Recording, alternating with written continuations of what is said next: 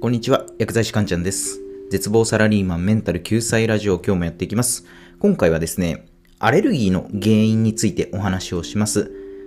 今日の題名にもある通りで、まあ、花粉症とか気管支喘息とか、あとアトピーとかですね、そういったアレルギーに悩まされる人って、まあ、世の中結構の数いらっしゃるわけですよね。まあ、だからお医者さんにかかって、アレルギーのお薬をもらって、まあ、飲んだりとか、まあ、塗り薬だったらつけたりして、まあ、そうやってね、アレルギー反応を頑張って抑えてる方って多いと思うんですよ。で、僕はね、薬剤師ですので、まあ今出てるアレルギーのお薬、まあほとんど把握をしてるんですけど、まあ本当にね、今のお薬、いいお薬が揃ってます。副作用は少なくて、まあそれでいてね、症状はしっかり抑えてくれるような、いいお薬たくさん出てます。まあでもですね、やっぱりね、薬が切れてしまうと、また症状がこう出てきてしまう人っていうのがほとんどなんですね。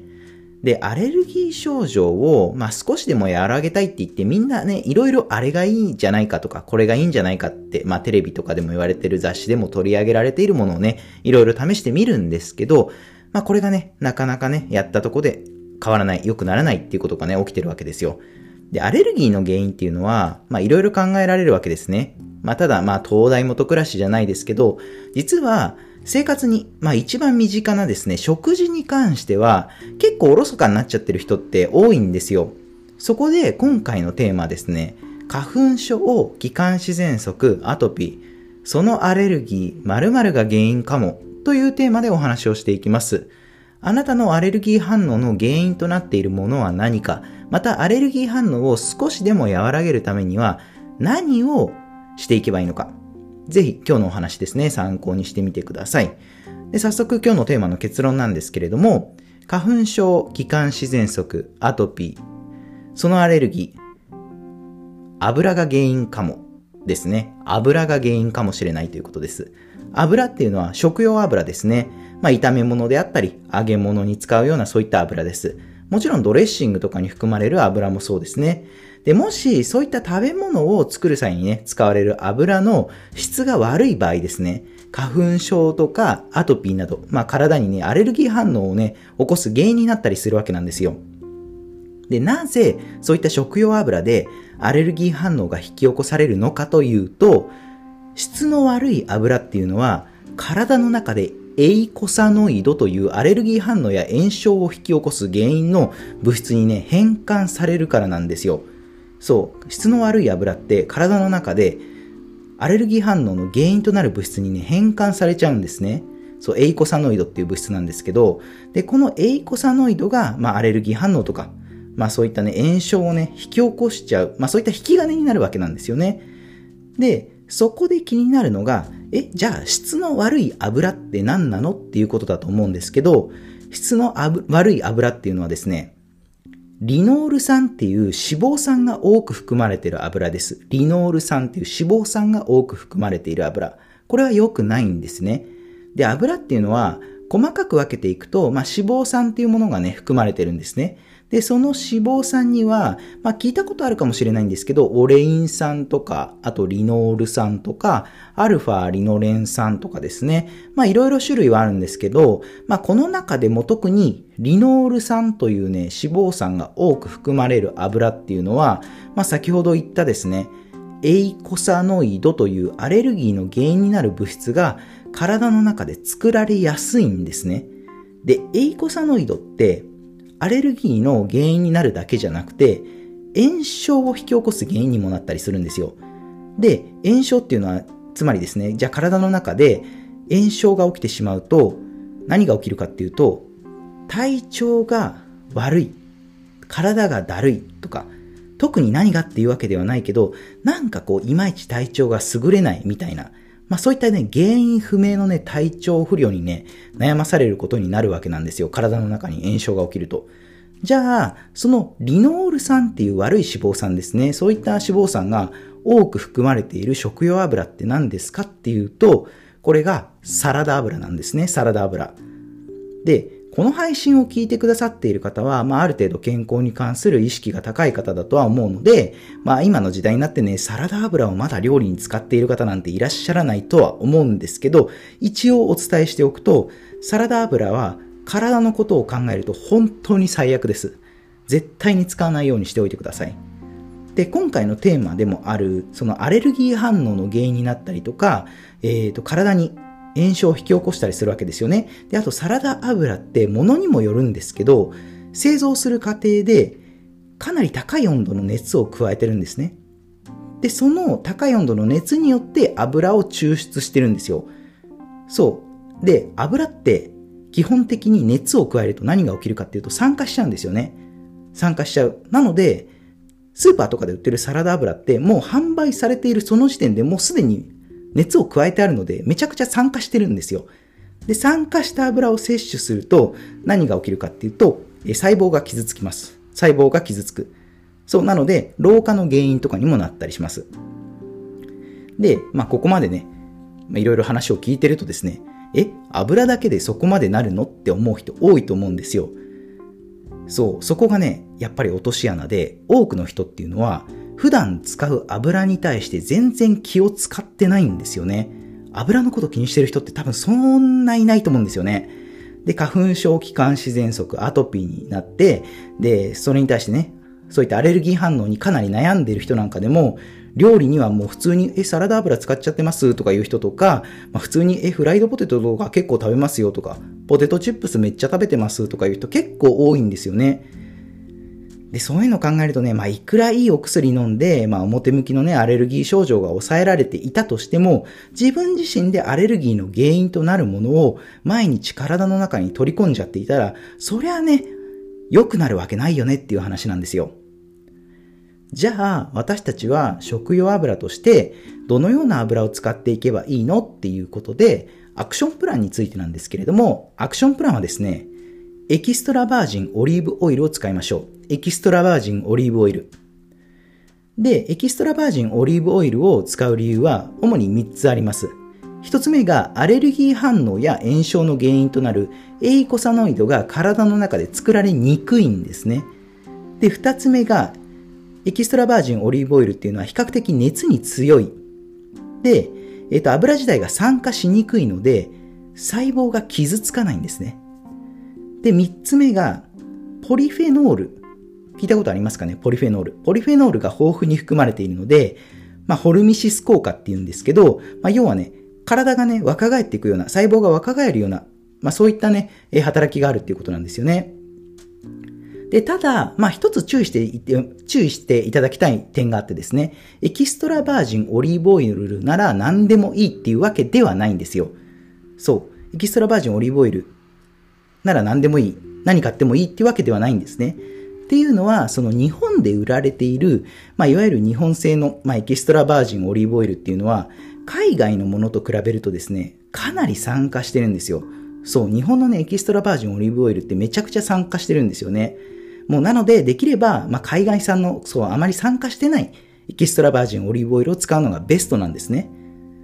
で、まあ、これ聞くとね、いやいや、そんなこと言われても、エキストラバージンオリーブオイル海外産のものなんて数たくさんあるし、何選んでいいかわかんないでしょっていう人のために、まあ、一応ね、概要欄におすすめのオリーブオイルの、まあ、リンクをね、載せておきます。一応名前はトルトサっていう名前の商品なんですけど、本場スペイン産のエキストラバージンオリーブオイルです。まあ実際に僕と、あとまあ僕の奥さんも愛用してますね。で、僕の奥さんね、もともとすっごいね、もうアトピーがもうめちゃくちゃひどかったんですよ。まあ、それこそね、まあ、寝ている時もこう無意識にこうボリボリボリボリ書いちゃってもう書き壊して肌がボロボロになっちゃうぐらい本当にねアトピーひどかったんですけど、まあ、普段ね料理に使う油を、まあ、エキストラバージンオリーブオイルに変えたら、まあ、アトピーはもうすぐ治っちゃいましたね。もう本当にねあれはさすがに僕もびっくりしたんですけど、まあそれは置いといて、まあ、あのスーパーのね、サラダ油なんかと比べたらね、もう海外のものっていうのは、まあ、少しね、お値段はしますけど、えっ、ー、とね、日本のね、オリーブオイルと比較すると、やっぱね、全く、全くではないですけど、その全然酸化してないので、えー、体の細胞にもすごい優しいですし、まあ味なんかもね、かなり洗練されて、すっきりした味わいなので、まあ個人的にはね、すごい味もね、美味しくて好きなんですよね。で、炒め物とか、まあ、魚料理に使ってももちろんいいですし、まあ、あとはね、サラダに少しかけたりとか、あとはそうですね、朝食にパンとか食べる人なんかは、まあ、バターとかね、ジャムなんか塗らないで、その代わりに、そのオリーブオイルを使ってみるっていうのが、まあ、おすすめですね。で、私たちの体っていうのは、細胞でできてるんですよ、細胞。で、細胞っていうのは、言ってしまえば油でできてるんですね。まあ、つまりですね、その人生100年時代と言われてますけど、まあ、人生100年大切な人と楽しく笑って過ごせるか、まあ、それともね、アレルギーとか原因不明の体調不良に悩まされて、もうずっとそのまま生きていくかどうかっていうのはね、やっぱね、毎日取る油で決まりますよって言ってもね、過言ではないわけなんですよ。とまあね、まあここまでいろいろ話してきたんですけど、まあ結局ね、最終的に決めるのは、まああなた自身です。いやいや、そんなエキストラバージンオリーブオイルなんていらないよ。スーパーの安い油で私は十分だよっていうのであれば、まあそれはその人の選択なのでもちろん自由です。まあただですね、もしね、今花粉症とか、気管支喘息とか、アトピーとか、まあそういったアレルギーに悩まされている人、またね、人生100年健康で笑って過ごしたいっていう人であれば、まあ、概要欄のオリーブオイル、まあ、ご興味あればぜひチェックしてみてください。ということで、えー、今回の内容は以上になります。いかがだったでしょうか？あなたの人生がグッドライフになりますように、薬剤師かんちゃんでした。では皆さん、また次回もお会いしましょう。さようなら。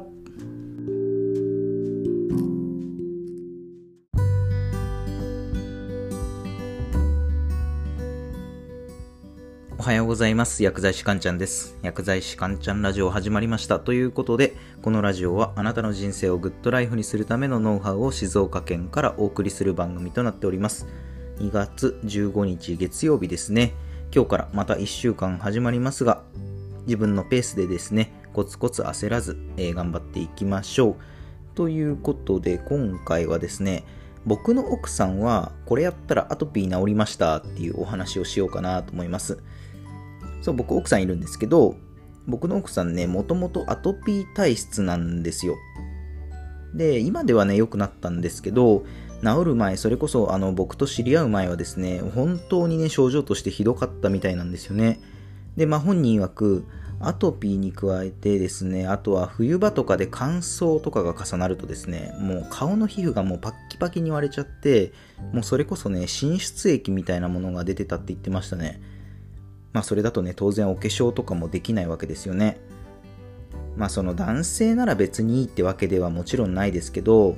特にね、女性なんかは肌のトラブルでね、お化粧ができないのってね、かなり辛いと思うんですよね。まあなんとかね、その奥さんのアトピー治らないかなと僕はね、いろいろ考えてね、実践したわけですよ。で、今では彼女はね、本当にね、綺麗さっぱりに治ったわけなんですよね。毎日お化粧もできてますし、まあそれ見るとね、本当に良かったなって思うわけなんですよ。で、これをね、皆さんに共有したいなと思って、今回は僕の奥さんは〇〇したらアトピーが治りましたというテーマでお話をします。ま、アトピーとかね、皮膚のトラブルで悩んでいる方にとって少しでも参考になればいいかなと思いますのでね、よかったら聞いてみてください。ということで早速今日のテーマの結論なんですけれども、僕の奥さんは〇〇したらアトピーが治りました。これはですね、サラダ油をオリーブオイルに変えたらアトピーが治りました。ですね、サラダ油をオリーブオイルに変えたらアトピーが治りました。油っていうのはその食用油ですね。まあ油ってこの料理の時に必ずと言っていいぐらい使いますよね。まあサラダ、サラダ油ですね。あと米油とか、あとはエゴマ油とか、いろいろ油の種類ってありますよね。で、私たち人間は毎日油を摂取しているわけなんですよ。で、食用油をえー、サラダ油からオリーブオイルに変えたら、奥さんはね、アトピーが治ったんですよ。で、なぜ油変えただけでアトピーが治ったかっていうと、アレルギー反応を抑えることにつながったからなんですね。どういうことかっていうと、アトピーってアレルギー反応なんですよ。まあ、はっきりとした原因はね、まだ分かってない部分もあるんですけど、ざっくり言うと、アレルゲンっていうそのアレルギーの原因物質ににあの反応して体の免疫が過剰に働いてしまう結果、皮膚が赤くなって炎症を起こしてしまったりするわけなんですね。で、いわゆるサラダ油ってリノール酸っていう脂肪酸がね、たくさん含まれてるんですね。で、このリノール酸がめちゃくちゃくせ者で、リノール酸って体内に入るとアラキドン酸っていう別の脂肪酸に変換されるんですね。で、そのアラキドン酸がアラキドン酸カスケードという工程を経てですね、最終的にはエイコサノイドという物質に変わります。で、この最終的にできるエイコサノイドっていうのが、アレルギーや炎症を引き起こす原因になるわけなんですよね。そう、つまりまとめると、その料理にサラダ油を使うことで、サラダ油に大量に含まれるリノール酸を体内に取り入れてしまってで最終的にエイコサノイドが体の中で大量に作られてアレルギー反応を引き起こすっていうこういった流れですねでもですねサラダ油じゃなくてそれをねオリーブオイルにするとそのメカニズムって起こりにくいんですよ。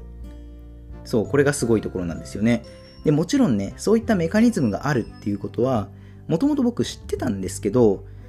彼女がね昔からサラダ油使ってるなんて僕全く知らなかったんですよ。まさか使ってないだろうなって思ってたんですけどである時彼女に普段料理の時ってどんな油使ってたの？っていう風に聞いてみたんですね。でそしたらねまあ予想的中でもう安いサラダ油使ってたみたいなんですね。そうなのでつまり彼女は日頃からアレルギーの原因となるリノール酸をね大量に体内に取り入れてしまっていたわけですね。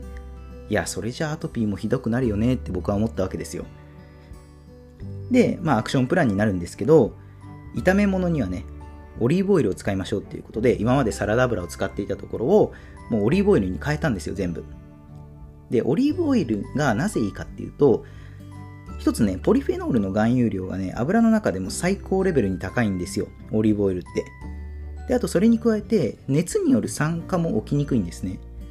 でポリフェノールはもう皆さん知っている方も多いかと思いますが、まあ、いわゆる抗酸化物質ですよね。体を酸化から守ってくれるわけなんですよ。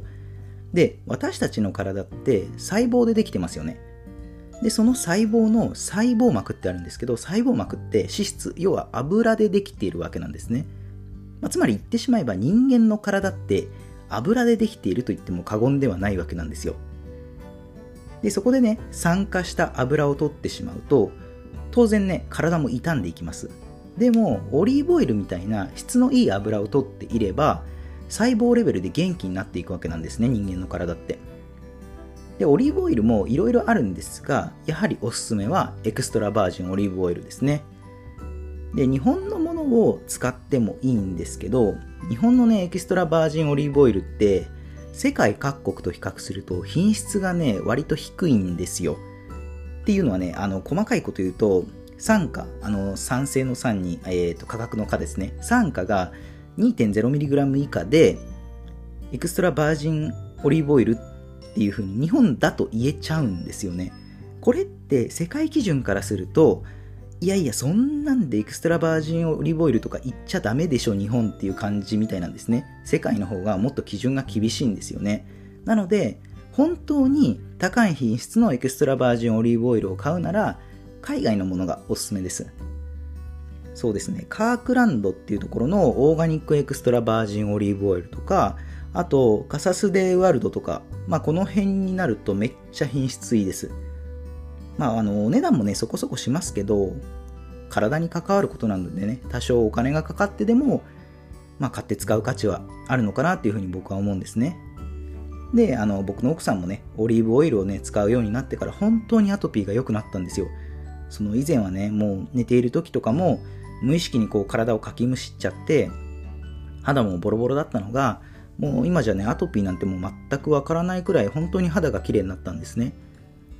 で、奥さん本人に聞いてみても、もうね、アトピーの時のその以前みたいなかゆみとかももう全くないって言ってたんですよね。すごいですよね。もう油変えればね、人間の体は変わるんですよ。なので、皆さんもね、炒め物にはぜひオリーブオイル使いましょうっていう、今日はそういったお話でした。では、最後、まとめになりますね。えー、今日のテーマ。僕の奥さんは〇〇したらアトピーが治りました。これはサラダ油をオリーブオイルに変えたらアトピーが治りました。ね、アクションプランですね。炒め物にはオリーブオイルを使いましょうっていうことですね。では今日の内容は以上になりますいかがだったでしょうか？あなたの人生がグッドライフになりますように薬剤師かんちゃんでしたでは皆さん良い一日を